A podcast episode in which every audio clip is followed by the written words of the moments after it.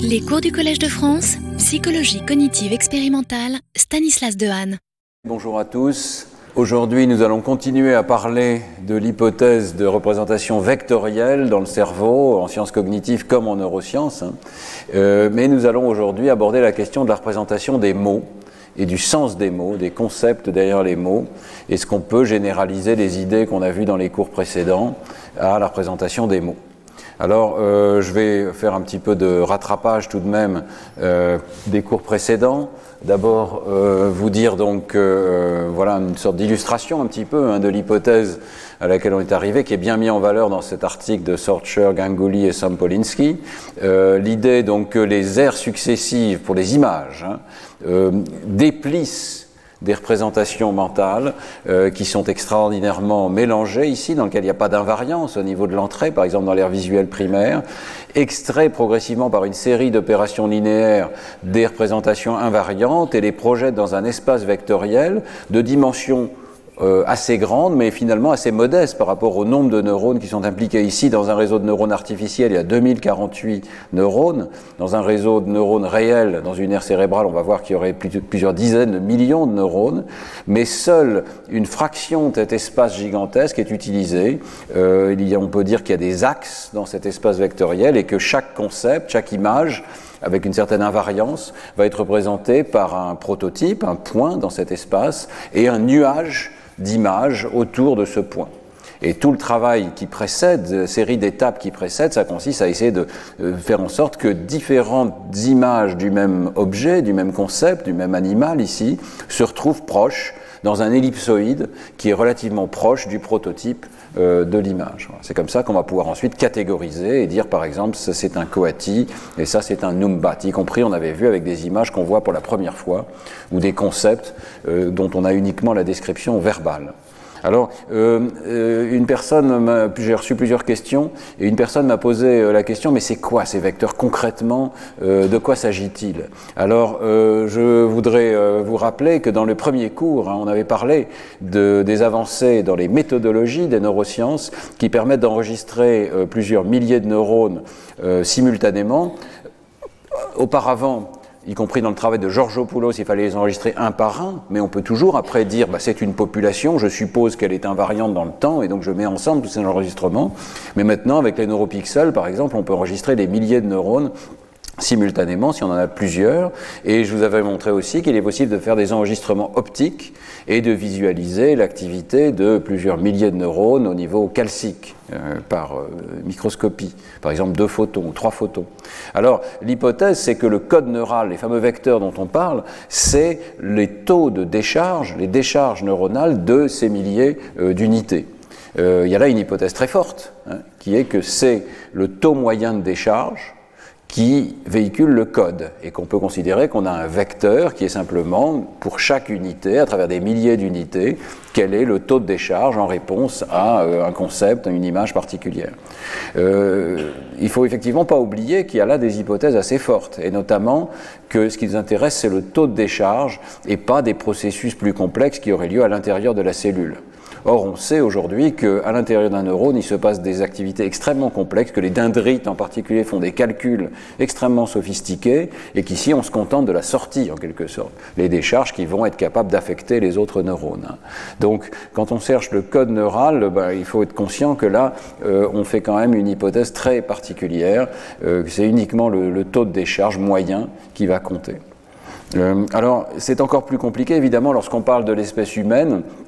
Encore, chez l'animal, on peut enregistrer des neurones individuels. Chez l'homme, vous l'avez vu, c'est beaucoup, beaucoup plus rare. Et c'est vrai que dans ce cours, je passe parfois un petit peu rapidement des enregistrements neuronaux chez l'animal aux enregistrements plus indirects qu'on peut avoir chez l'homme.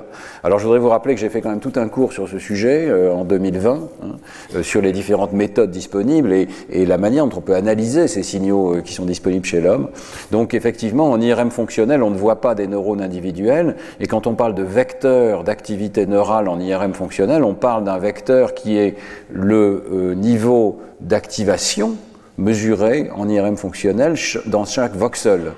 Et un voxel, ça n'est pas un neurone, un voxel, c'est, on estime, peut-être 100 000 neurones, 92 000 neurones dans un article que je vous présenterai dans un instant.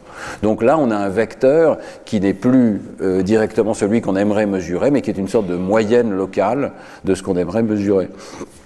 C'est encore pire évidemment avec la magnétoencéphalographie où le EG, où le vecteur, c'est ce qu'on a mesuré, l'activité électrique ou magnétique qu'on a mesuré sur quelques centaines de capteurs. Ici, il y a 300, un petit peu plus de 300 capteurs de champ magnétique dans la, dans la MEG et il y a 256 électrodes sur la tête du sujet. C'est ça notre vecteur. Alors, c'est une trace indirecte, une projection du vrai vecteur neuronal qu'on aimerait mesurer. C'est presque un miracle qu'on arrive par ce biais-là à décoder des représentations mentales. Mais on y arrive parce que c'est une sorte de projection du vecteur neuronal euh, qui est codant derrière. Donc ça, c'était un rappel. Hein. Voyez le cours 2020 si cette question vous intéresse. Maintenant, on en était resté donc la semaine dernière à cette question très importante du routage de ces vecteurs d'une aire à l'autre. Et euh, il y a euh, cette idée de projection partielle de l'espace vectoriel d'une aire en amont à l'aire en aval. Euh, je reviens dessus parce que je n'avais pas totalement fini et je pense que c'est un concept très très important euh, qui est dû au départ, à mon sens, à cet article de, de Kaufman, Churchland, Ryu et Chenoy en 2014 et puis euh, qui a été repris dans cet article de 2019 dont j'avais commencé à parler. J'ai mis les diapos en ligne parce que je ne reviendrai pas dans le détail de cet article de, Semedo et collaborateurs, mais il y a dedans un certain test de cette hypothèse. Alors, quelle est l'idée? Ben, L'idée, c'est que si on considère une aire en aval ici, euh, son activité neurale va varier suivant toute une série de dimensions, dans un espace, disons, je sais pas, 300 dimensions. Ben, une fraction seulement de ces dimensions vont pouvoir être projetées euh, et influencer une aire en, en, aval ici. Donc, on va avoir des fluctuations qui sont dans le plan en bleu ici, c'est représenté comme un plan, mais il faut l'imaginer comme un espace à plus de deux dimensions. Hein. Mais il y a un sous-espace de l'espace de départ qui se projette et qui change l'activité de la région de sortie. Et puis il y a un sous-espace qui ne le change pas. Et donc si l'activité bouge suivant les, les, dimensions rouges ici, ça ne change rigoureusement rien à la région de sortie A, mais ça peut changer la région de sortie B. Et les auteurs proposent euh, que c'est une manière de communiquer sélectivement et donc de router l'information, de la véhiculer sélectivement d'une aire à une autre. C'est une manière de garder, comme ils le disent ici, certains patrons d'activité privés, cachés, ils ne vont pas être transmis à l'ère suivante, et au contraire, à un moment donné, si on souhaite transmettre quelque chose à l'ère suivante, de projeter les dimensions pertinentes sur les dimensions de sortie. Donc c'est une manière d'avoir une communication sélective. Pour euh, ceux qui connaissent, euh, c'est une, une, hypothèse complètement différente et peut-être beaucoup plus plausible, en tout cas documentée, de l'hypothèse de communication par cohérence, qui était cette idée euh, qu'il faut que deux régions oscillent ensemble avec des fréquences communes, avec une synchronie. C'était l'idée de Wolfsinger et de plusieurs autres, Pascal Fries, que voilà, il y a besoin d'une cohérence en fréquence pour communiquer. Ici, il n'y a pas du tout besoin de ça. Il y a juste besoin de projeter l'information dans le sous-espace vectoriel qui euh, communique avec euh, une autre région. Et donc, ce qui est intéressant, c'est qu'on peut avoir une grande flexibilité. Il y a différents sous-espaces pour communiquer avec la région A et avec la région B. Et euh, ils expliquent que ça, on, peut changer la communication sans avoir besoin de changer les, voies de communication, euh, le sous-espace de communication, mais juste en faisant des projections. C'est ça qu'ils veulent dire, des projections ou des rotations qui euh, transfèrent un vecteur dans l'espace de sortie approprié. Et il y a cette idée euh, tout à fait passionnante que, en fait, il y a plein de dimensions cachées.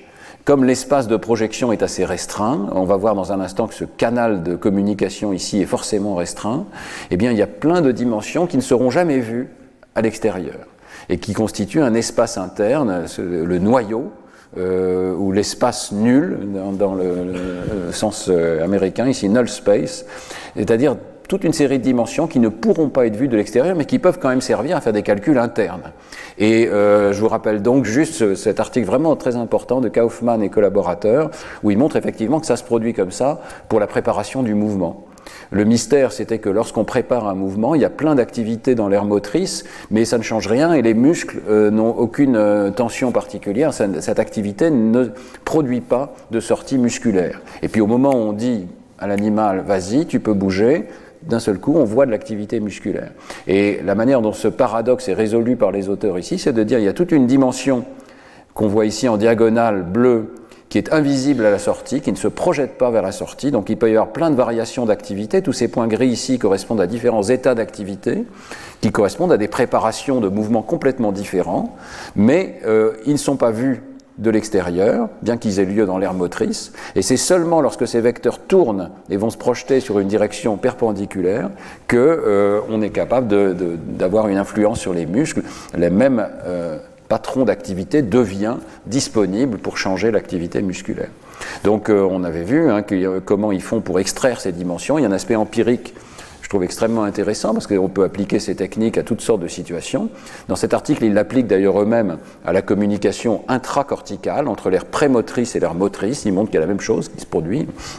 Et donc on voit hein, que dans les dimensions de sortie, la partie de préparation est complètement plate, les signaux ne bougent pas si on projette uniquement sur cette dimension en vert ici, euh, et c'est seulement au moment où l'animal bouge qu'on voit ces signaux bouger, alors que si on projette l'activité neuronale sur les dimensions qui correspondent à cet espace nul, à ce noyau pour la projection de sortie, eh bien là, il y a beaucoup de variations qui sont significatives, qui codent pour le mouvement à venir, mais qui ne sont pas vues au niveau de, l'espace de sortie.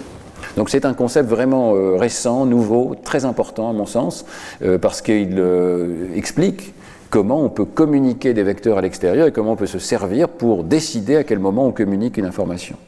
Alors, je n'ai pas pu m'empêcher de, vous euh, montrer ces images magnifiques qui sont issues de, de Neurospin pour vous dire qu'aujourd'hui, on peut, dans une certaine mesure, quantifier où passe l'information dans le cortex humain. Euh, ici, ce sont des images d'un projet euh, qui a lieu à Neurospin, où post-mortem, on scanne avec des aimants très très haut champ, 17 Tesla, euh, les, connexions cérébrales par l'imagerie de diffusion. Donc les couleurs ici représentent la direction des fibres de la substance blanche du cerveau, donc les, connexions entre les aires corticales et aussi sous-corticales. Donc par exemple ici en rouge, vous avez le corps calleux, où les fibres sont euh, comme ça, euh, d'un hémisphère à l'autre, donc elles sont coloriées en rouge ici. Et ces connexions peuvent ensuite être tracées et par exemple, euh, ici, ce sont plusieurs images que j'ai mis dans mon livre face à face avec son cerveau. Hein. Donc c'est Michel Thiebaud de Schotten qui m'a très gentiment donné cette image. À partir d'images de ce type, de diffusion locale de l'eau, de la direction de la diffusion de l'eau, on arrive à connecter tous ces petits points entre eux et dire il y a un faisceau de connexion, voilà par où il passe, euh, et donc à disséquer les différents faisceaux de fibres, y compris in vivo. On n'a pas besoin euh, d'attendre post-mortem. Donc chacun d'entre nous ici dans cette salle, en quelques dizaines de minutes, on peut avoir une très bonne estimation des faisceaux de connexion cérébraux, et euh, vous voyez ici les, les labelliser automatiquement. Et bien sûr, on peut mettre ça en rapport avec la parcellisation du cortex, une parcellisation des aires cérébrales. Donc ici, c'est encore une autre image classique, c'est le travail de Glasser et collaborateurs qui est paru euh, récemment hein, dans Nature. C'est plus ou moins la meilleure carte du cortex dont on dispose actuellement euh, en neurosciences cognitives. Vous voyez une parcellisation de la surface du cortex qui a été déplissée aussi par, par ordinateur. Et donc chacune de ces parcelles est censée correspondre à une aire cérébrale avec une fonction relativement bien définie. Par exemple ici, voilà l'aire MT, euh, qui est une région classique, qui existe dans les deux hémisphères et qui répond dès que vous voyez quelque chose en mouvement. S'il y a quelque chose qui bouge, vous allez voir euh, cette région s'activer et on peut la distinguer aussi par sa myélinisation. Le fait qu'elle est extrêmement rapide euh, fait que les axones dans, cette région sont plus myélisés que les autres. Mais c'est juste un exemple. Hein. Donc on peut parcelliser le cortex et par le biais de cette connectivité, on arrive plus ou moins à dire maintenant quelle région parle à quelle autre région cérébrale. Et alors, euh, je voulais, dans ce contexte, vous parler d'un article que j'ai trouvé assez provocateur et assez intéressant, qui dit, mais euh, quel est le, canal de communication? Quelle est la taille du canal de communication entre les aires corticales humaines? Est-ce qu'on peut estimer combien euh, de neurones sont capables de parler d'une aire à une autre? Et ce sont des chercheurs bien connus, hein, Bruce Rosen et Eric Algren, euh, qui font ces estimations. Alors, euh, on commence par une estimation du nombre total de neurones dans le cortex. Vous savez que c'est de l'ordre de 16 milliards. On, a souvent en tête un chiffre plus grand de 80 milliards, mais c'est l'ensemble des neurones dans tout euh, l'encéphale. Ici, on parle juste des neurones corticaux, donc 16 milliards. Alors ça correspond à peu près à 92 000 neurones par millimètre carré de surface corticale, puisque le cortex est une surface qui est plissée. Hein. Donc, euh, et euh, chacun de ces neurones va avoir à peu près 10 000 synapses. C'est un chiffre très approximatif, très variable évidemment, suivant les types de neurones. Hein. Donc on moyenne ici à travers des types de neurones, on devrait sans doute pas, ils sont, ils sont extrêmement différents les uns des autres. Mais prenons ces chiffres à la louche. Mais euh, les auteurs euh, donnent un argument assez intéressant et assez juste, je pense, c'est que cette surface corticale chez l'homme a puissamment augmenté au cours de l'hominisation. Ça veut dire que la communication, en fait, a dû se réduire par unité, euh, par neurone. Parce que s'il avait fallu maintenir la même probabilité de connexion d'un neurone à un autre, alors qu'on augmente considérablement la surface corticale et le nombre de neurones, ça aurait posé d'énormes problèmes. Alors des problèmes de volume d'abord, parce que le volume de la substance blanche aurait dû augmenter considérablement. Alors ces problèmes sont limités dans le cerveau humain par le fait que le cerveau se plisse, qui permet à deux régions euh, assez lointaines de connecter très directement, parce qu'elles sont mises directement face à face l'une à l'autre. Et les connexions sont donc minimisées. Mais enfin, on ne peut pas faire ça pour toutes les régions cérébrales, donc ça veut dire qu'on est obligé de faire ça sélectivement. Il y a un problème de volume de la substance blanche, le volume des connexions. Il y a un problème de charge métabolique, maintenir toutes ces connexions. Il y a un problème de délai de conduction, parce que certaines de ces connexions vont forcément être longues, et dans le cerveau humain, elles peuvent être assez longues, quelques dizaines de centimètres.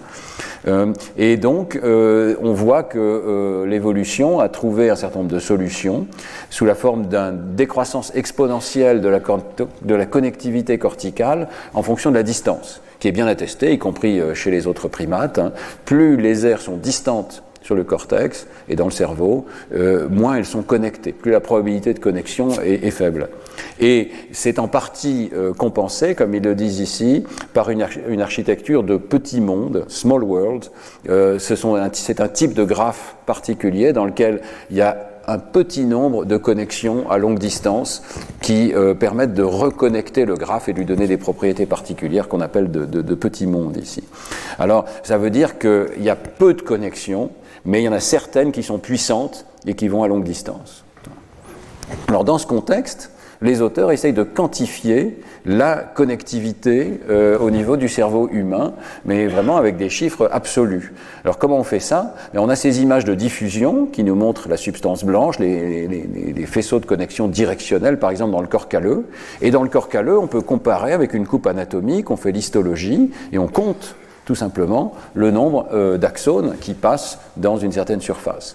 Et alors les auteurs arrivent à ce chiffre qui est d'à peu près 310 000 axones par millimètre carré de surface de corps calleux. Ce qui n'est pas énorme. Euh, et surtout, c'est un chiffre, si on suppose que ce qui est vrai pour le corps calleux est vrai ailleurs dans la substance blanche, eh bien, euh, permet de calibrer ces images de tenseurs de diffusion. Et donc, partout dans la substance blanche, partout où on a un de ces faisceaux si je reviens en arrière, de, ce type-là, voilà, chacun de ces faisceaux, au lieu d'avoir des sortes de fausses fibres qui sont informatiques, ici qui sont artificielles, on va pouvoir dire si j'ai un millimètre carré euh, de surface de ce faisceau, bah, je vais avoir 370 000 axones. Et alors c'est là que l'article devient vraiment intéressant. Euh, euh, il trouve que, étant donné la taille de la substance blanche visible en, en, IRM, eh bien en fait la connectivité est quand même très faible. Ici vous avez une carte du nombre total d'axones qui arriverait à une aire corticale donnée, c'est les aires de Glaser de tout à l'heure, quelques centaines d'aires cérébrales, et vous voyez qu'à part le cortex visuel qui en reçoit euh, nettement plus que les autres, selon leur estimation, les autres aires cérébrales reçoivent de l'ordre d'une dizaine de millions d'axones. Alors ça peut paraître pas mal, mais euh, évidemment il faut distribuer ça à travers euh, toutes les aires auxquelles une région est connectée, et euh, les auteurs arrivent à ce chiffre très provocateur de quelques centaines de milliers, voire moins, de connexions d'une aire à une autre. Donc par exemple, ils disent entre l'aire de Wernicke dans le cortex temporal postérieur gauche et l'aire de Broca dans le cortex inférieur frontal gauche, eh bien, il n'y aurait que 58 000 axones pour passer de l'information de l'une à l'autre. Alors, ce chiffre est à prendre avec des pincettes, c'est vraiment une estimation. C'est d'ailleurs un article qui n'est pas encore reviewé, hein, donc euh, il faut peut-être voir s'il va être critiqué par, de, grands anatomistes.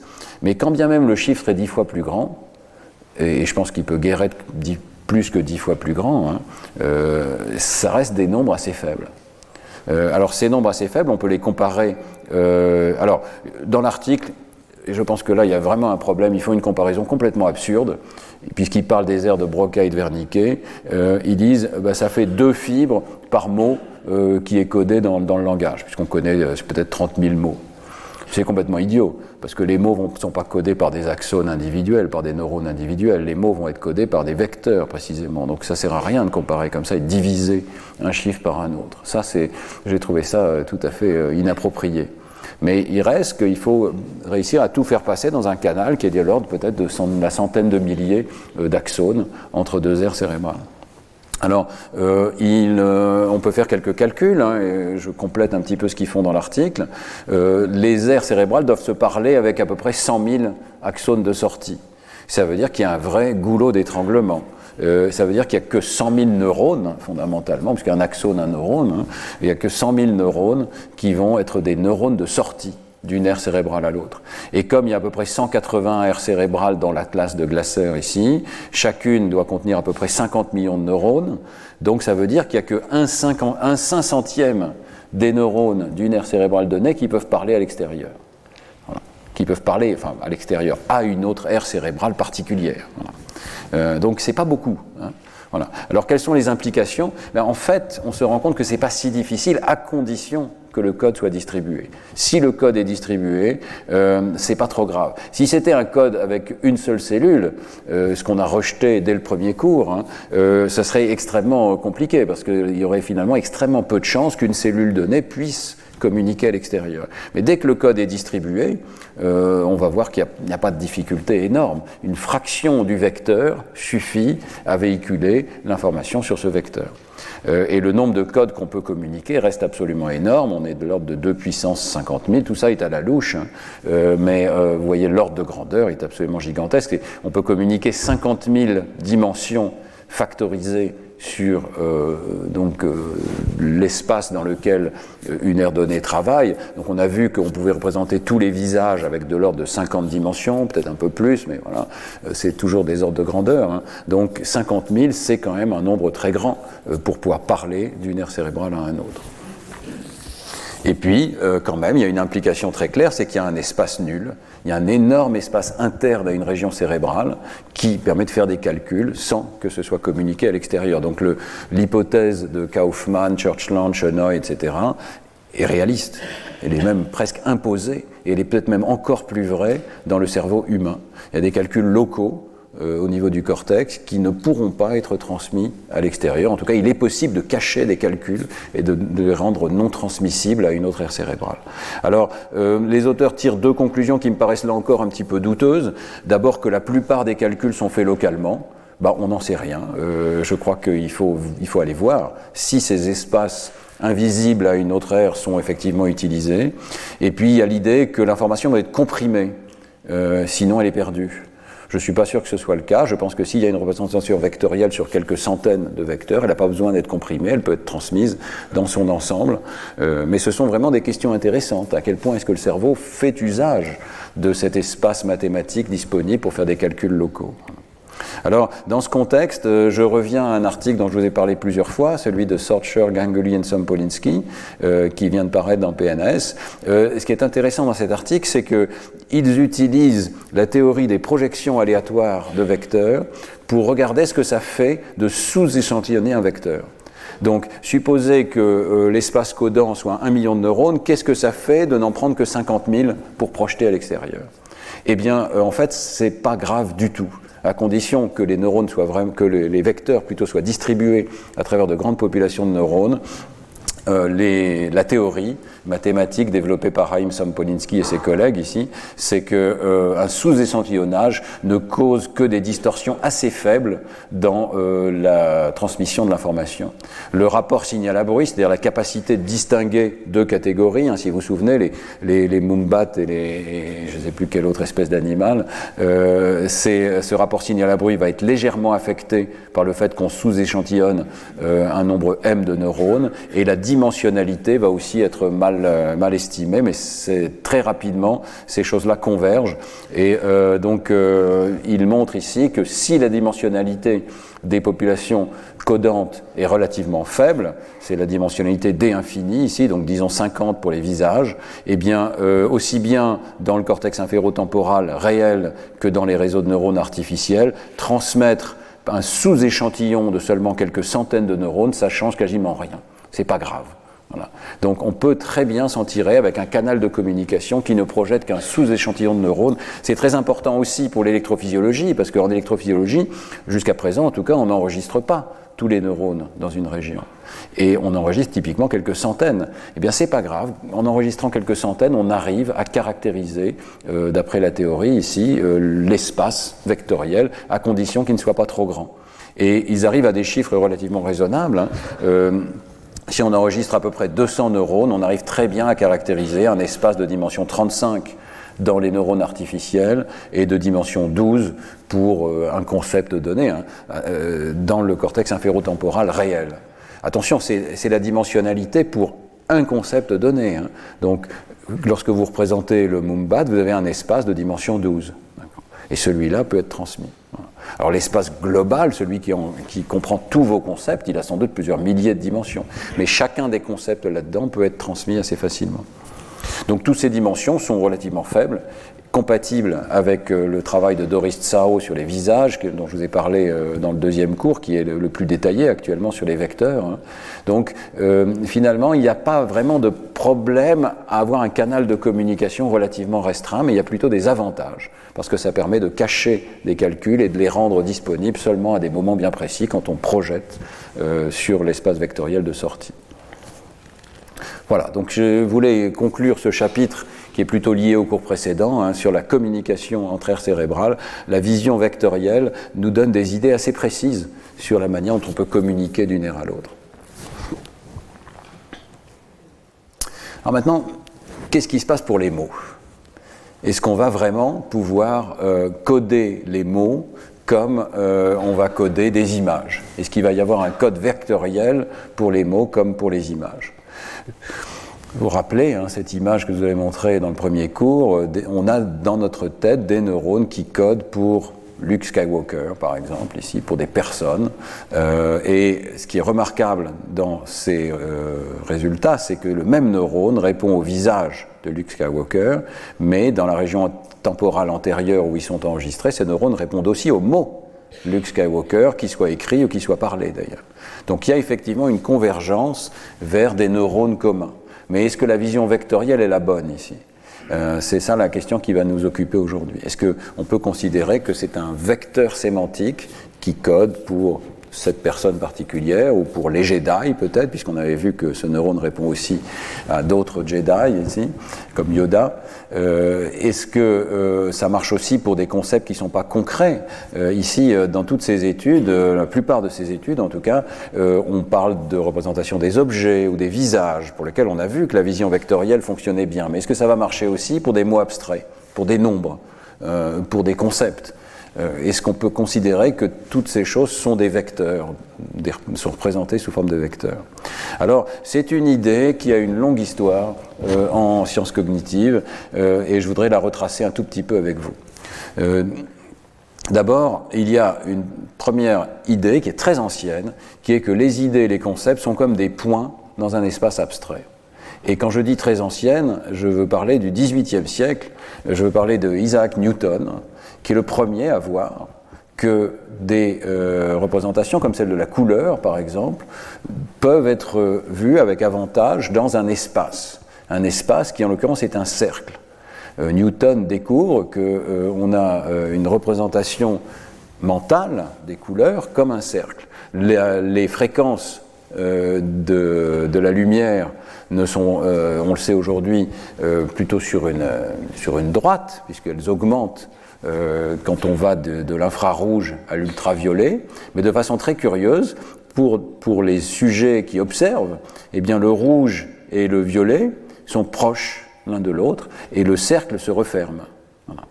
Et donc euh, euh, Newton découvre qu'un espace est une bonne représentation des couleurs.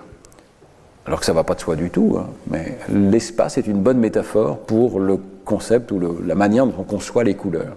Alors, euh, Roger Shepard, dont je vous ai souvent parlé, un des plus grands psychologues du XXe siècle, a proposé une série d'algorithmes mathématiques pour trouver de façon la plus objective possible quel est le bon espace qui correspond à ce que disent euh, les personnes, à la perception subjective euh, de la similarité.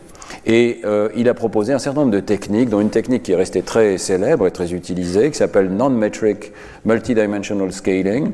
et c'est un algorithme qui part de ce que les gens disent, la similarité entre les concepts, et qui les place dans un espace de sorte que euh, les similarités deviennent une fonction décroissante de la distance euclidienne dans cet espace.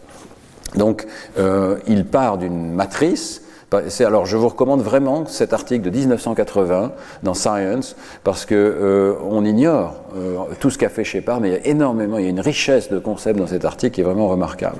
Donc, ce sont des figures de cet article. Hein. Il part, par exemple, d'une matrice qui est due à Ekman, euh, de similarité, de jugement de similarité entre des couleurs caractérisées par leur longueur d'onde ici. Donc, vous avez les longueurs d'onde. en X et en Y, et chaque case ici indique à quel point les, les sujets ont jugé que deux couleurs étaient similaires. Donc si vous arrivez à voir, il y a des nombres assez élevés le long de la diagonale ici. ça devient presque zéro quand les couleurs sont distantes, plutôt quand les longueurs d'onde sont distantes les unes des autres. Mais comme je vous le disais, quand on regarde ici, ça remonte, la similarité remonte pour des longueurs d'onde qui sont proches de l'infrarouge et proches de l'ultraviolet. Donc rouge et violet se rejoignent. Eh bien, euh, la technique de Shepard permet d'analyser automatiquement ce genre de matrice. On donne une matrice en entrée à l'algorithme et il en sort en sortie un espace. Euh, un espace dont on doit choisir la dimension. On choisit la dimension qui colle le mieux aux données. Ici, c'est une dimension 2, mais un espace qui est un cercle dans cet espace de dimension 2, avec les couleurs qui se répartissent dessus. Et là, le jugement de similarité est une fonction monotone de la distance dans cet espace.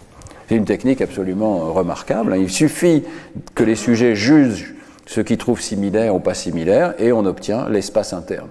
Mais c'est un espace abstrait, c'est un espace psychologique, c'est un espace euh, dont on ignore la réalité euh, physiologique pour l'instant. C'est une sorte de visualisation de euh, ce que les sujets donnent comme jugement dans un espace vectoriel.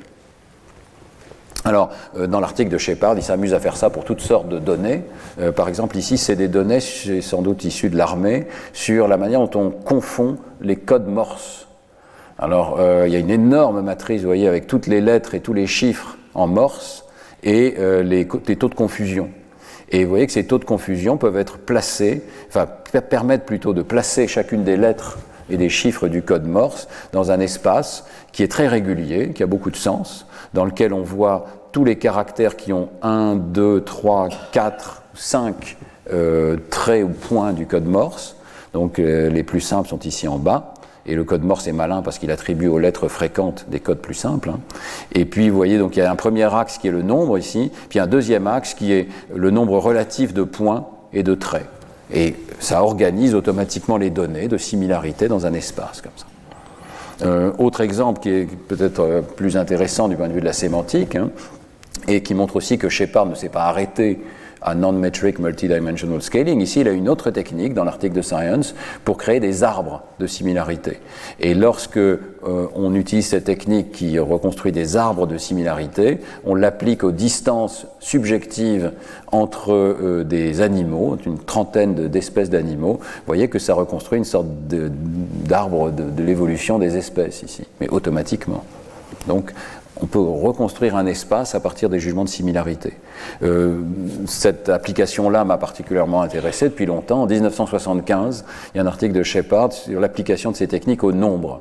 Vous prenez les nombres de 0 à 9, vous demandez à des sujets de juger leur similarité. Alors, euh, il y a plusieurs sortes de jugements. Ici, je vous ai juste mis le jugement quand on présente les chiffres arabes et qu'on demande au sujet de juger les concepts. À quel point les concepts de nombres sont similaires ou pas. Et vous voyez que la reconstruction par la méthode de Shepard conduit à trouver un premier axe qui est essentiellement la grandeur des nombres. Si vous projetez, chaque nombre est un point dans cet espace comme d'habitude, hein, vous voyez que si vous projetez ces nombres sur l'espace horizontal, vous allez avoir toutes les tailles, 0, 1, 2, 3, 4, presque dans le bon ordre, avec les grands nombres qui sont plus proches les uns des autres. Et puis vous avez dans d'autres dimensions de cet espace, vous avez par exemple toutes les puissances de 2 qui se retrouvent ici, euh, ici pardon, et puis tous les multiples de 2 qui se retrouvent ici. Donc un certain nombre de, dimensions sémantiques qui ont été trouvées, pair et impair ont été trouvées automatiquement, juste sur la base des jugements de similarité. Donc ce sont déjà des espaces des espaces conceptuels qui sont, qui sont trouvés par Shepard. Mais euh, vous voyez que c'est une analyse purement formelle, ou psychologique, introspective, et euh, la question c'est quelle est la réalité de ces, de ces espaces? Est-ce que c'est juste une sorte de visualisation de données? Pour beaucoup de chercheurs euh, en sciences des données, ils connaissent multidimensional scaling comme une, manière de visualiser les données une manière de comprimer les données. Voilà. Et ils ne savent pas d'ailleurs que ça vient de la psychologie et que c'était une hypothèse sur le, les espaces psychologiques. Mais euh, est-ce que c'est vraiment euh, plausible sur le plan psychologique? Alors il y a une deuxième idée qui est dans la littérature. Euh, je fais remonter un article très important de Landauer et du Maïs, qui est l'analyse sémantique latente, latent semantic analysis. C'est une idée très simple, c'est qu'on peut définir les mots par leur voisinage dans les textes que les humains ont produits. Alors, euh, si on revient un petit peu en arrière, avec le multidimensional scaling, comme je vous l'ai dit, on a besoin de la dissimilarité entre deux concepts. On a besoin que des sujets humains prennent toute cette matrice, tous ces codes morse là, euh, c'est énorme, 36 par 36, et pour chacune de ces cases, ils doivent juger euh, la dissimilarité entre deux concepts. On doit avoir cette matrice. Donc il faut n au carré mesure introspective des sujets. Il y a une autre proposition qui a été faite, c'est on va simplement lister les traits de chacun des concepts. Par exemple, pour les animaux, on pourrait euh, lister leurs traits sur un certain nombre de dimensions. Il a des plumes, il vole, on peut le trouver à la cuisine, etc., etc. Et euh, sur la base de cette liste de traits, on aurait une sorte de vecteur sémantique euh, pour les objets. Le problème, c'est qu'il faut que des sujets humains, à nouveau, euh, analysent et donnent leur jugement introspectif sur chacune de ces dimensions. Et puis, évidemment, il faut que ces dimensions elles-mêmes, on les fixe. C'est très arbitraire. Est-ce que je mets euh, il a des plumes ou est-ce que je mets il vole? C'est tout à fait euh, un, une décision particulière de chaque chercheur. Alors, euh, l'idée de l'analyse sémantique latente, c'est de se débarrasser complètement de ces problèmes, de regarder ce qui se passe dans les textes et euh, de s'appuyer sur une idée qui est due à un linguiste qui s'appelle Firth, John Rupert Firth, en 1957, qui écrit You shall know a word by the company it keeps. Vous connaîtrez un mot par son voisinage. Vous connaîtrez un mot par son voisinage. C'est pas bête du tout. Quelle est l'idée? C'est que des mots qui ont des sens similaires ont tendance à survenir dans des contextes similaires. Si vous parlez d'animaux, vous allez utiliser un certain nombre de mots particuliers et euh, ces mots vont former une sorte de sous-espace dans euh, l'espace de tous les concepts possibles. Et donc dans l'analyse sémantique latente, en fait on dit que le sens d'un mot, c'est un vecteur dans un espace de haute dimension dont la similarité avec d'autres vecteurs reflète la similarité des concepts dans lesquels ils surviennent. Donc on va simplement se contenter de lister combien de fois un mot est apparu dans tel ou tel ou tel ou tel concept. On va comprimer ces données et le résultat va être un vecteur de fréquence de co-occurrence avec d'autres. Et on dit c'est ça le sens. Ce qui est extraordinaire dans l'analyse sémantique latente, c'est une espèce de réductionnisme forcené. C'est très dur de définir ce que c'est que le sens d'un mot, et les gens sont cassés les dents pendant des, années, des décennies sur ce que c'est que le sens d'un mot. Et là, on prend une hypothèse incroyablement réductrice, on dit le sens d'un mot, c'est juste une liste de nombres qui dit combien de fois ce mot est apparu avec d'autres, dans tel texte, voilà. Et comprimer cette liste-là. Donc c'est une hypothèse très forte.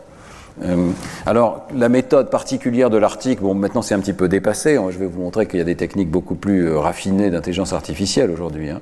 Mais euh, ça vaut la peine quand même de revenir à cet article. C'est un article vraiment extraordinairement dense. Comme d'habitude, d'ailleurs, quand on revient à la littérature primaire, il y a beaucoup plus d'idées euh, qui ont été oubliées euh, dans l'intelligence artificielle récente. Et là, il y a plein d'idées sur le problème de l'induction, en fait. Comment on fait pour apprendre avec si peu d'évidence? Comment on fait pour apprendre des mots dont on n'a jamais vu l'image, par exemple? Vous avez lu des mots, je ne sais pas, vous, il donne l'exemple dans l'article, euh, vous savez qu'à Tahiti, euh, les gens se nourrissaient avec des fruits de l'arbre à pain. Bon, qu'est-ce que c'est qu'un arbre à pain? Euh, Moi, j'en ai jamais vu, je sais pas ce que c'est, j'ai une vague idée. Euh, on arrive à extraire des informations sémantiques extrêmement riches à partir de textes sans avoir jamais perçu d'informations sensorielles correspondantes autres que le texte lui-même. Et c'est ça finalement que les chercheurs essayent de comprendre ici. Hein. Euh, donc on pourrait trouver euh, plein, plein, plein d'autres exemples de, mots qu'on n'a jamais appris que dans des textes. Un exemple extrême peut-être de ça, c'est le cas des, des aveugles de naissance qui n'ont jamais vu des objets, qui n'ont jamais vu les couleurs en particulier, eh bien si on analyse, on s'aperçoit que les aveugles de naissance ont une très bonne connaissance des mots de couleur. Ils savent ce que c'est qu'un mot de couleur. Ils ont réussi à inférer de euh, l'utilisation de ces mots de couleur beaucoup de choses sur leur sens. Donc ici, je reviens à la méthode, hein. il s'agit simplement de regarder dans des textes, dans des grands corpus, euh, combien de fois un mot survient dans un contexte donné. Alors en pratique, et là on voit que le, travail est un peu daté, hein, ils prennent l'encyclopédie Grolier, ils ont une, euh, énorme matrice dans laquelle ils mettent 30 473 colonnes qui représentent chacun un chapitre de cette encyclopédie, un, paragraphe, et puis 60 768 rangées qui représentent chaque mot, chaque token de mots observés.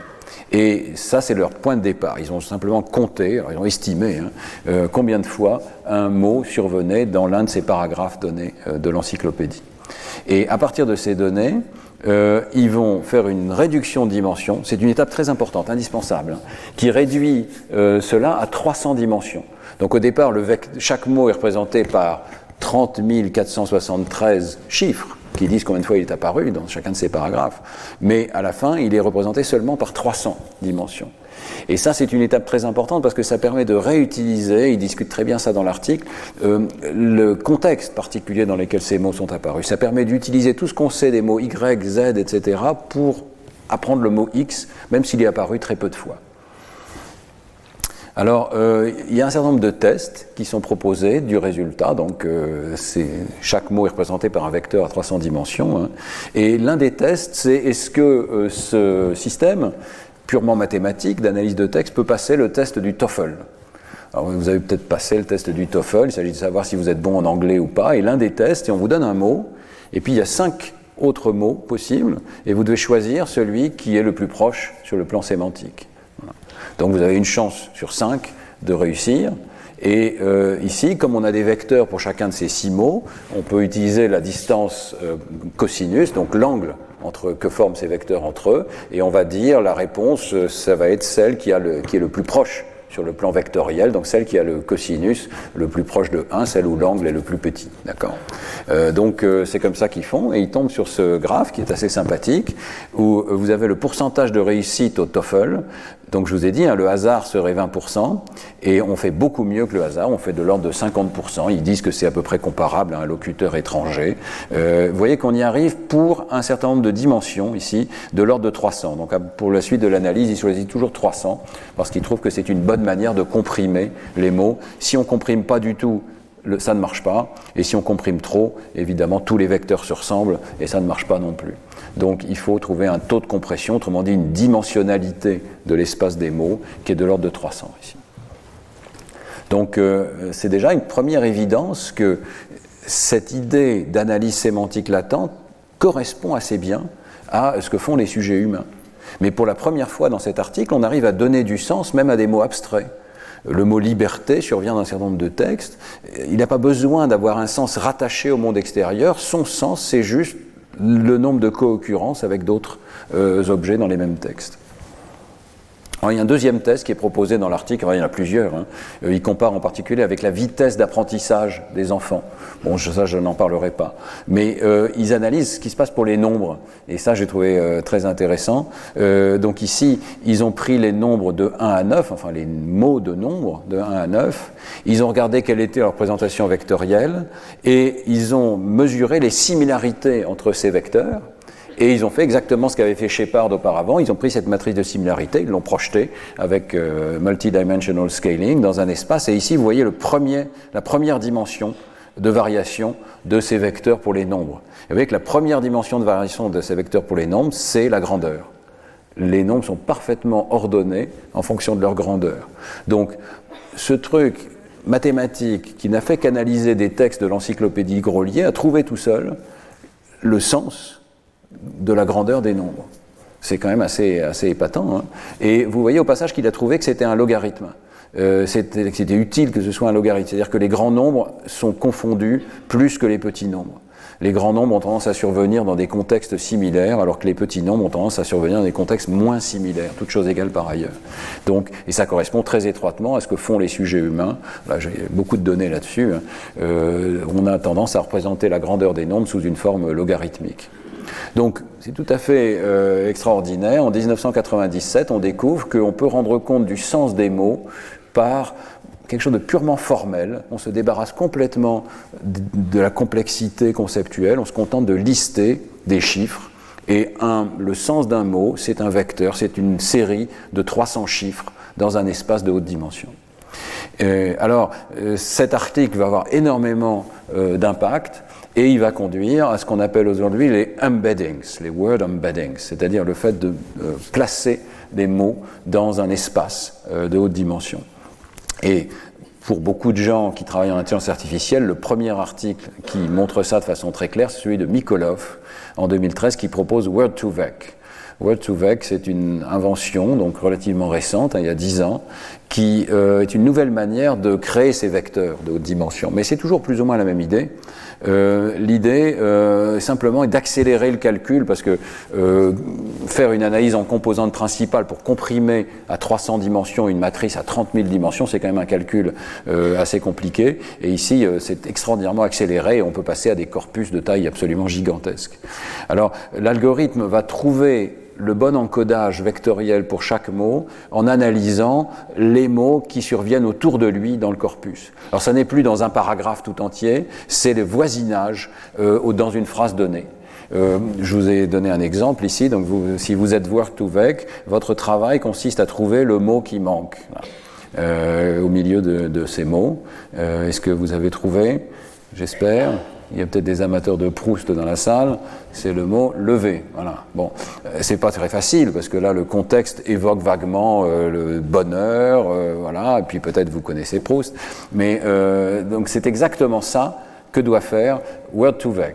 Word2Vec alors il y, a deux, il y a plusieurs versions, il y a, il y a, énormément de variétés dans ces algorithmes, on les optimise, etc. Mais il y a en gros deux versions. une version qu'on appelle Continuous Bag of Words et une version qu'on appelle Skipgram. Elles sont essentiellement symétriques l'une de l'autre. Dans la version Continuous Bag of Words, c'est en gros c'est ce que je vous ai donné là. On vous donne un sac de mots, plutôt on donne à l'algorithme, un sac de mots qui sont listés ici, qui sont les mots de contexte, et il doit trouver une représentation vectorielle qui permette de prédire le mot qui manque, celui du milieu ici. Donc on a enlevé le mot du milieu, on a fait un sac non trié mélanger avec les mots du voisinage, et le voisinage peut être un ou deux ou trois mots avant et après la, phrase, et la tâche du système, c'est de retrouver quel est le mot manquant. Et pour ça, il doit se créer une représentation vectorielle du contexte et arriver à prédire quel est le mot manquant.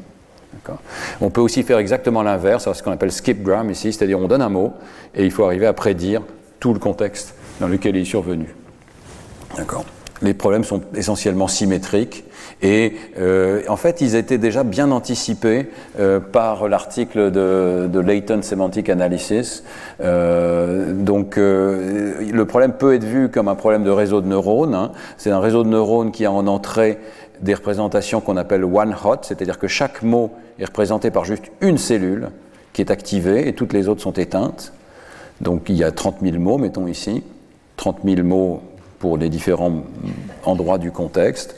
Et ici, il s'agit de comprimer toute cette information sous forme d'un vecteur dont on va fixer la dimension, peut-être à 300 par exemple, afin de reconstruire quel mot particulier euh, était euh, au centre ici, ou l'inverse dans le cas de skipgram.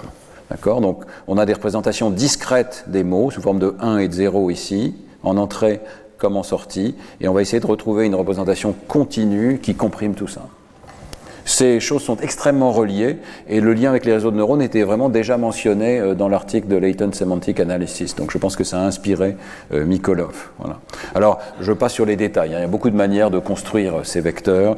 Il y a des astuces. On peut utiliser les mots qui ne sont pas présents. Donc ici, on utilise des phrases dans lesquelles le mot W est effectivement présent, mais on peut créer des faux contextes on mélange tous ces mots et ce n'est pas le bon contexte, un contexte négatif. Donc c'est ce qu'on appelle negative sampling ici.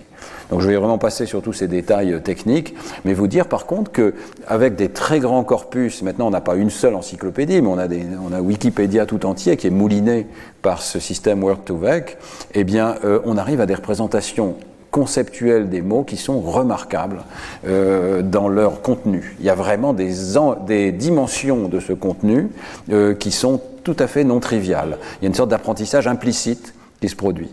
Alors, dans l'article de Mikolov, il y a ce graphe qui nous a tous un petit peu stupéfaits. Je crois que c'est dans l'article de Mikolov, celui-là. Vous prenez les pays et les capitales. Chaque pays et chaque capitale, c'est un mot, donc il s'est trouvé dans le corpus, donc chacun d'entre eux, c'est un vecteur. vous prenez tous ces vecteurs et vous les regardez leurs deux premières composantes principales. Et vous le projetez, euh, chacun de ces, ces, vecteurs, dans cet espace à deux dimensions ici. Et vous trouvez cette chose extraordinaire, c'est que tous les pays se trouvent d'un côté, toutes les capitales se trouvent de l'autre, et mieux que ça, il y a un vecteur presque constant qui est la différence entre le pays et la capitale. Autrement dit, il existe un vecteur dans cet espace à 300 dimensions, tel que si vous prenez un pays et vous ajoutez ce vecteur, vous trouvez sa capitale. En d'autres termes, pour trouver la capitale d'un pays, tout ce que vous à faire, c'est prendre le vecteur qui correspond à ce pays et lui ajouter cette question, en quelque sorte, trouve-moi la capitale de, et tac, vous allez trouver tout près de, euh, de la capitale appropriée. Donc c'est tout à fait euh, étonnant hein, euh, que ce réseau ait trouvé des dimensions sémantiques de ce type-là et des relations sémantiques. Il y a un calcul vectoriel qui devient possible, euh, qui correspond à un calcul sémantique. Alors, euh, il y a beaucoup, beaucoup d'autres exemples de ça. Je vous ai donné aussi des liens là, vers des, textes récents qui sont, où ça explique très bien hein, comment ça fonctionne. Euh, mais euh, voilà, par exemple, il y a des vecteurs pour la distinction entre homme et femme, ou femelle, féminin, masculin. donc, vous avez un vecteur pour roi qui est lié avec le vecteur pour reine, de la même manière que le vecteur pour homme est lié avec le vecteur pour femme. Donc la, différence permet de calculer un vecteur de féminité en quelque sorte. Euh, vous avez des vecteurs pour des paramètres non sémantiques, qui sont plutôt syntaxiques. Par exemple, le temps des verbes. Walking et walked sont des tokens différents, complètement différents en entrée de ce réseau. C'est important de comprendre que lorsqu'on entraîne ce réseau, walking et walked, ça pourrait être des choses complètement différentes. Mais le réseau a trouvé qu'ils étaient très proches dans cet espace de haute dimension et que la seule différence entre eux, c'est un petit vecteur qui a la même différence qu'entre swimming et swam. Donc c'est vraiment quelque chose de pas évident à trouver automatiquement. Et puis vous avez encore d'autres exemples, donc là les pays et les capitales, etc. Alors, il y a encore d'autres méthodes pour faire ces embeddings, donc on ne peut pas ne pas mentionner Glove, qui est une avancée importante. Je vais passer rapidement, je vous laisserai les diapos, mais euh, l'intuition ici, c'est que euh, Glove cherche à trouver les ratios, les rapports de probabilité de co-occurrence entre les mots. Donc, comme beaucoup d'autres articles, il donne un exemple ici. Si vous regardez la probabilité que, euh, étant donné qu'il y a le mot glace ici, vous ayez le mot solide ou le mot gazeux ou le mot eau dans le voisinage, vous voyez que pour la glace, c'est le mot solide qui est le plus probable, et pour vapeur, c'est le mot gaz qui est le plus probable. Et euh, par contre, dans tous les cas, le mot eau est encore plus probable que les autres. Donc, ce n'est pas la probabilité absolue qui compte, c'est la probabilité relative d'observation, euh, d'association avec tel ou tel mot. Et euh, donc ils discutent beaucoup l'idée qu'il faut arriver à un système qui calcule les probabilités relatives et en fait ils arrivent à travers des arguments mathématiques que je vais passer, hein, ils arrivent à l'idée que euh, ce serait bien d'avoir des vecteurs de codage des mots tels que le euh, produit de ces deux vecteurs donne le logarithme de la probabilité de co-occurrence des mots. Voilà. Et alors, c'est un article un peu mathématique. Ils définissent ça comme la fonction d'objectif. Trouver les vecteurs tels que on arrive à euh, cette propriété particulière, qui est le, euh, le, produit scalaire ici de deux vecteurs, correspondent au log de la probabilité de co-occurrence des mots. Suivant cette contrainte, ils peuvent définir, une fois qu'ils ont la fonction d'objectif, ils peuvent définir un algorithme qui va converger vers les vecteurs qui ont cette bonne propriété et euh, qui va donc coder une certaine forme de sens parce que, comme on le voit dans ce tableau, les ratios, les rapports de probabilité euh, ont une certaine notion de sens. Je passe sur les détails, hein, mais là encore, les résultats euh, sont absolument extraordinaires sur le plan de... Ça fait sens en quelque sorte, ces vecteurs font sens Donc vous avez ici euh, des vecteurs à nouveau pour euh, féminin, masculin. Hein. Vous avez plein d'exemples. Femme, homme, est relié par presque le même vecteur que héritier, héritière, ou bien sir, madame, ou bien roi, reine, ou bien empereur, impératrice, etc. Tous ces mots ont été placés au bon endroit pour que leur relation vectorielle, la différence de ces deux vecteurs, euh, fasse du sens. Et vous avez un autre exemple ici qui est intéressant, c'est les, les superlatifs. Slow, slower, slowest. Short, shorter, shortest, etc., etc. Le réseau ne savait pas au départ que ces mots avaient la moindre relation entre eux. Et d'ailleurs, ça pourrait être, je ne sais pas, butcher, qui n'a pas de rapport, il est placé tout à fait à un autre endroit euh, de l'espace sémantique, mais ces mots-là, le réseau a détecté qu'ils avaient une relation systématique entre eux, qu'il y a une sorte de relation d'emphase qui est, euh, ou de superlatif, qui est, qui est systématiquement détectée comme l'un de ces axes de cet espace de haute dimension. Donc le réseau a vraiment fait du sens. Ou l'embedding, la représentation vectorielle a fait du sens. Alors reste quand même la question, ici on est dans un cours de, neurosciences cognitives ou de sciences cognitives, est-ce que ça correspond à ce que font les gens? Est-ce que ça a le moindre rapport avec ce que nous faisons dans notre tête? Est-ce qu'on a des vecteurs dans notre tête? Alors la première chose, c'est euh, est-ce qu'il y a un rapport avec les jugements euh, subjectifs ou les performances, le comportement des gens. Et là, on a cet article de Pereira, relativement récent, avec Matthew Botvinnik et Sam Gershman et, Ritter. Euh, il compare toute une série de représentations vectorielles des mots, en vertical ici, avec toute une série de performances humaines. Et on retrouve ici le fameux TOEFL, hein, qui d'ailleurs l'une des choses les plus discriminantes qui soit, et puis d'autres tests fournis par Google de similarité. Donc ici, sur l'axe horizontal, ce sont les jugements humains, et sur l'axe vertical, ce sont les représentations vectorielles de ces jugements, ou plutôt la performance que l'on atteindrait avec différentes représentations vectorielles. Tout en haut, vous avez Latent Semantic Analysis, différentes versions de, de propositions similaires, et en bas, vous avez GLOVE et Word2Vec. Voilà. Et vous voyez que Glove et Word2Vec arrivent à prédire remarquablement bien, euh, ce, plutôt avoir, arrivent à avoir des performances remarquables sur ces tests de type TOEFL, etc., sur les tests de jugement de similarité ou de synonymité euh, des mots. Et vous voyez aussi l'amélioration remarquable des performances. Hein. On n'était déjà pas mauvais avec Latent Semantic Analysis, mais en 25 ans de progrès, euh, on est passé vraiment à une excellente performance sémantique avec des corpus qui sont gigantesques. C'est ça qui permet à l'intelligence artificielle, en partie, hein, d'avoir des performances remarquables. C'est que, en analysant nos textes, par une approche purement mathématique, on arrive à retrouver du sens. Alors, euh, on peut aller encore un petit peu plus loin et récupérer des traits particuliers. Et là, il y a un article que j'ai trouvé intéressant, toujours avec Pereira et Fedorenko, ici, 2022. Comment récupérer des dimensions sémantiques particulières des mots euh, l'idée est très simple, on va peut-être regarder tout de suite la vidéo, si elle veut bien démarrer. Voilà. Là, vous avez un espace vectoriel qui, est très grande dimension, où vous avez mis tous les animaux. Donc voilà le nuage des, animaux. Puis vous cherchez à savoir lesquels sont petits et lesquels sont grands.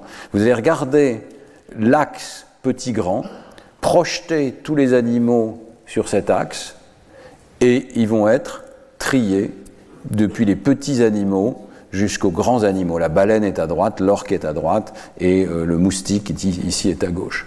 Alors c'est ça l'idée euh, des auteurs ici, c'est que comme tout est un vecteur, ben, le mot petit et le mot grand sont des vecteurs. Ces vecteurs, on peut les relier par une droite ici, ce sont des points dans un espace vectoriel, il y a une droite.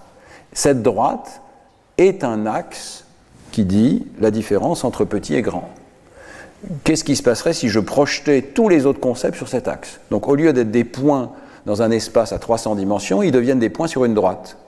On ne garde qu'une seule de ces dimensions, mais une dimension qui est savamment choisie.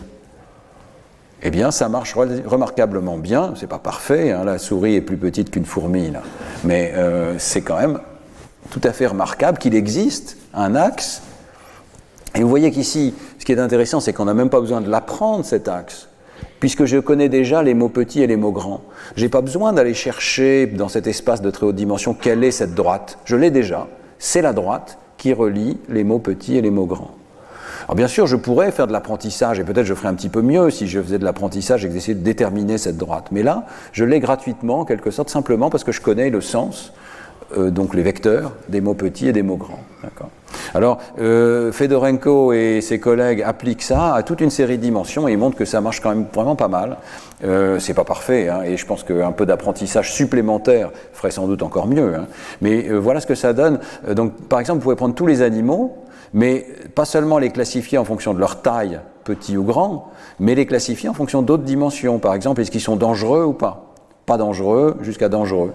Et euh, vous pouvez les classifier en fonction du fait qu'ils soient mouillés ou pas, secs ou mouillés, d'accord? Et plein d'autres dimensions. Et vous voyez que les mêmes animaux vont être projetés à des endroits différents, dans des ordres différents. Le tri va être différent suivant les axes euh, selon lesquels on projette les mêmes vecteurs. J'espère que ça, enrichit votre intuition. Hein. Ces vecteurs existent dans des très hautes dimensions, mais il y a plein de manières de les projeter. Et suivant la manière dont on les projette, eh bien, on va les trier dans des ordres différents. Alors, euh, de la façon exactement inverse, vous pouvez avoir le même axe petit-grand, ou pardon, ici c'est euh, la dangerosité. Donc dangereux et, safe. Euh, comment on dit safe en français? Sûr, pas dangereux. Je crois que malheureusement en français on a, tendance à utiliser la négation. Donc dangereux, pas dangereux eh bien, euh, vous voyez que euh, on a pu projeter tous les animaux sur cet axe de dangerosité. Le tigre a été assigné à la plus grande dangerosité, mais on peut aussi prendre le même axe exactement et projeter les villes. Et on va voir que Detroit et Bagdad sont dangereuses et que Vienne et Venise ne le sont pas. Et puis le même axe va permettre de projeter même des créatures mythologiques. Des, choses qui n'existent pas, mais euh, le diable ou le démon sont plus dangereux qu'une fée ou qu'un ange. Donc on voit que ces axes sont une grande généralité. Euh, et marchent à travers plein de concepts différents. Alors, c'est un article de Nature Human Behavior, ils ont plein de données, ils ont, ils ont collecté des jugements euh, de dangerosité, des jugements de taille, etc., pour toutes sortes de dimensions, pour plein de mots, et ils montrent que ça marche relativement bien. Vous voyez ici en gris, ce sont les endroits où ça ne marche pas bien.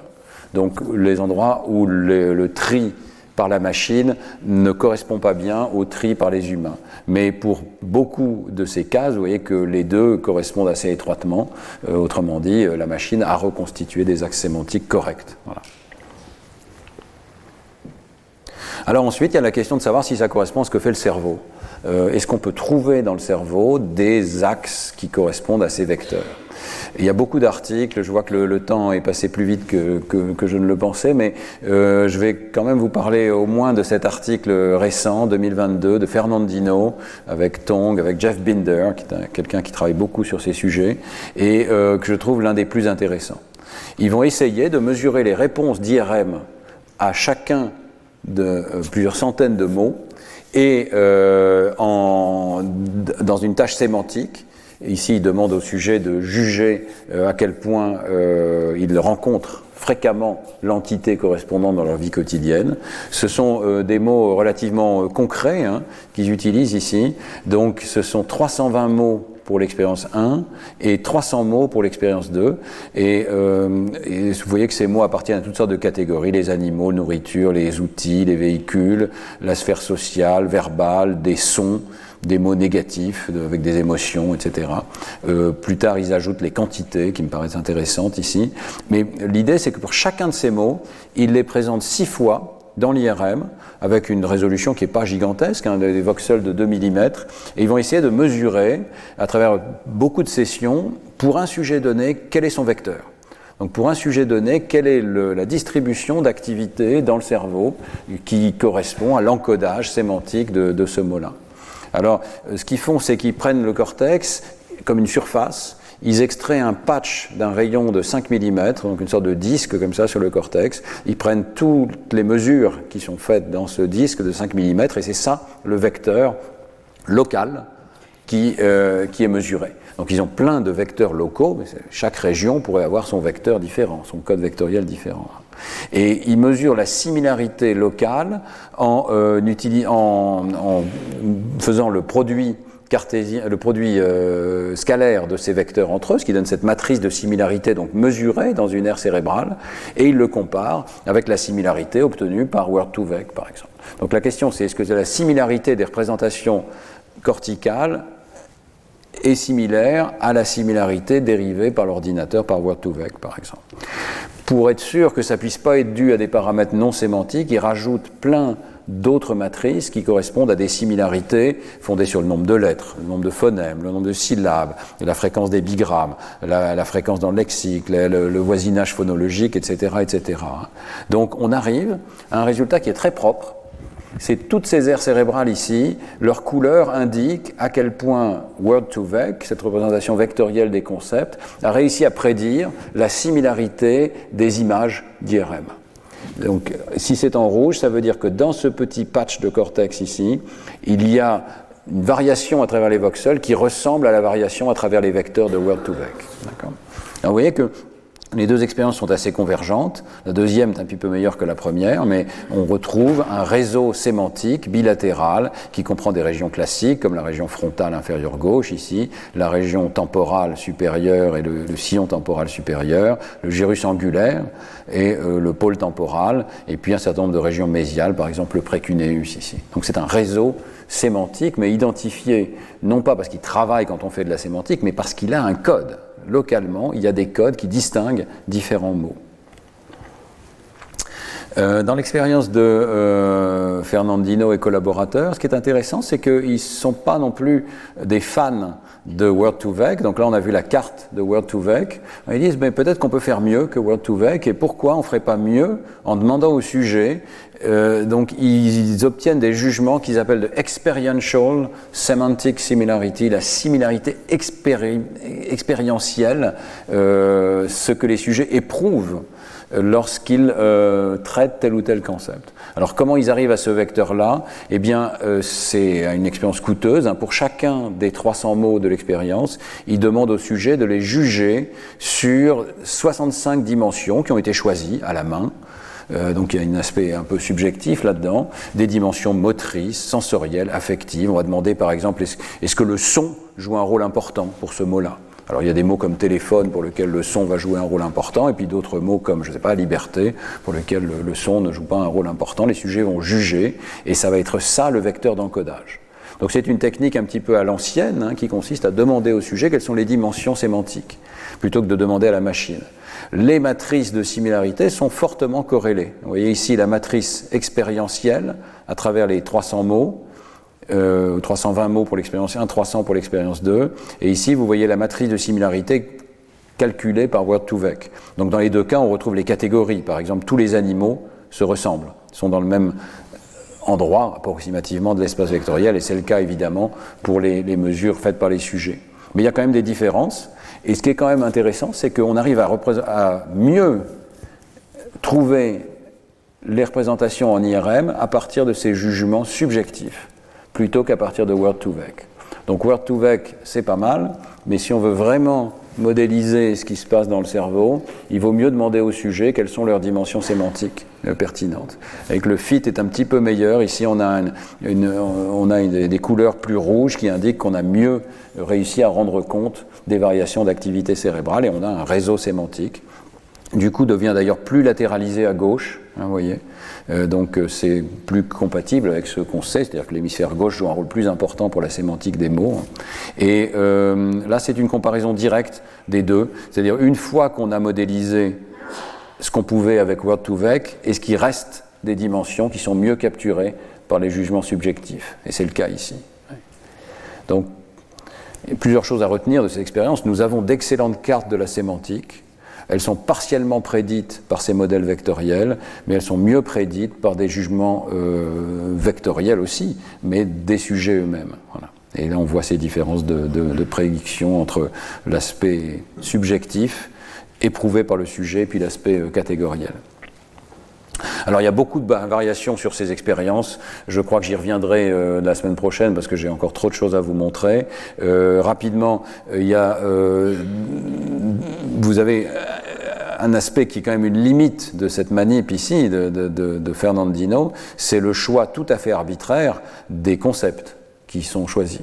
On a choisi 320, on aurait pu en choisir d'autres. 320, c'est très peu par rapport aux 30 000 mots qu'on connaît. Hein. Puis ils ont choisi des choses concrètes qui peuvent être portées par des noms, euh, des animaux, etc.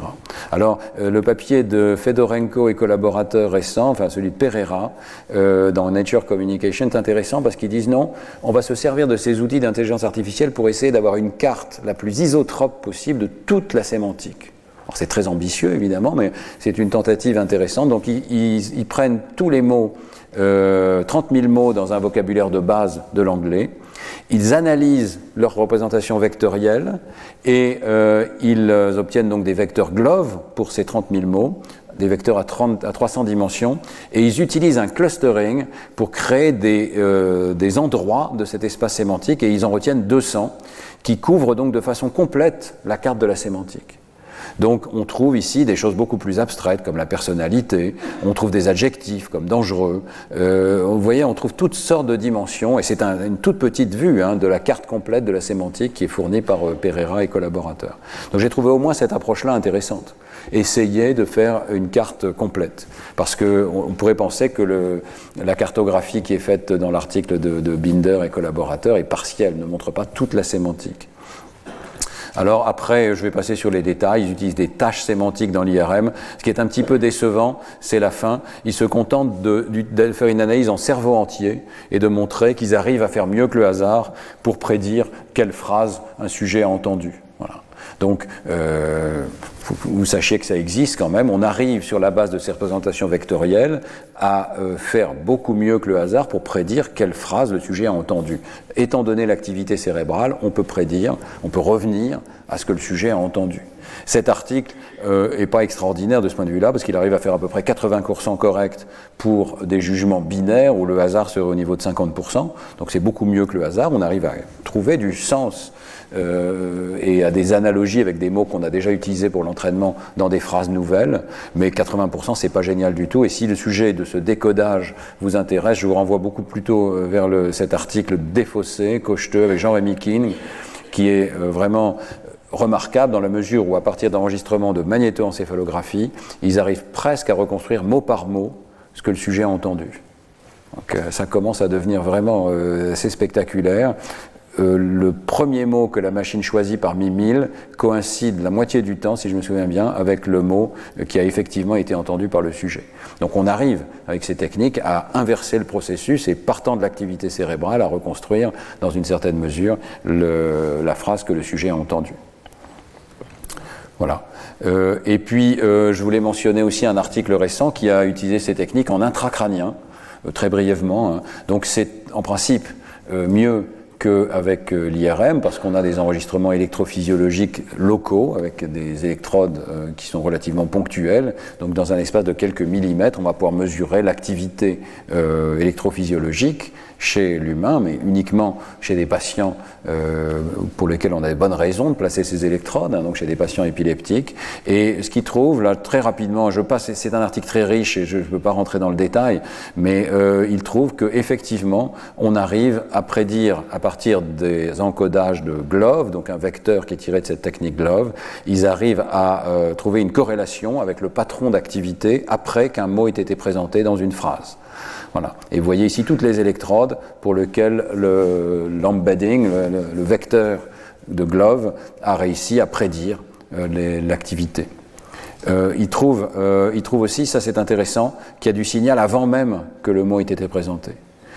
Et euh, ça pourrait être simplement que le contexte est corrélé, mais ils arrivent à contrôler pour ça et à montrer qu'en fait non, c'est une anticipation par le cerveau du mot qui va venir ensuite. Et donc ça, ça nous renvoie vers d'autres idées, hein. le cerveau prédictif, le cerveau bayésien. Le cerveau prédit en permanence ce qui va survenir et là il prédit le vecteur qui va coder pour le mot qui vient. Et puis il y a une dernière chose qui est intéressante dans cet article, c'est qu'il montre qu'un encodage avec un système plus avancé, un transformer qu'on appelle GPT, GPT-2 ici, euh, permet de faire encore mieux et d'arriver à mieux corréler avec euh, les activations cérébrales.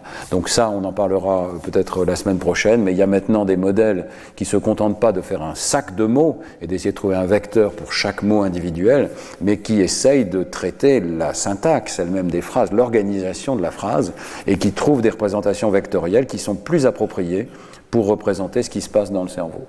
Donc, bien sûr, les phrases ne sont pas juste juxtaposition de mots aléatoires.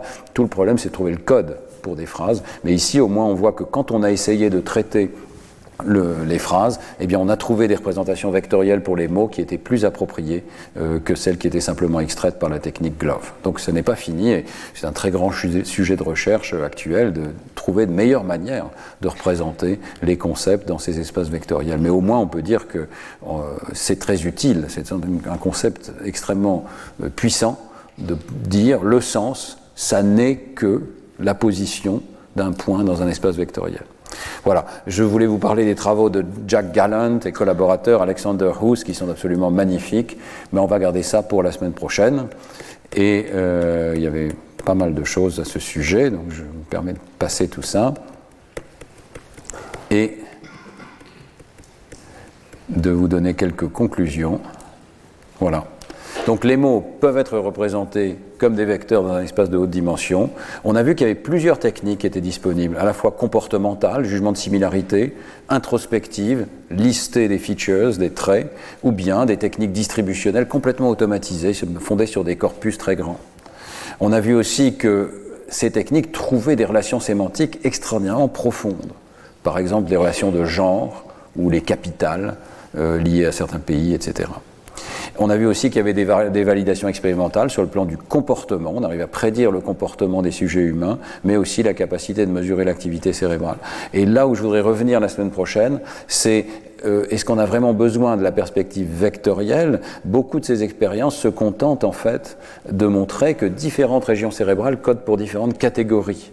Et que donc, en fait, ce n'est pas vraiment des vecteurs qui se recouvrent dans les mêmes neurones, mais c'est carrément des, neurones différents dans des régions différentes qui ont été assignés à des catégories différentes.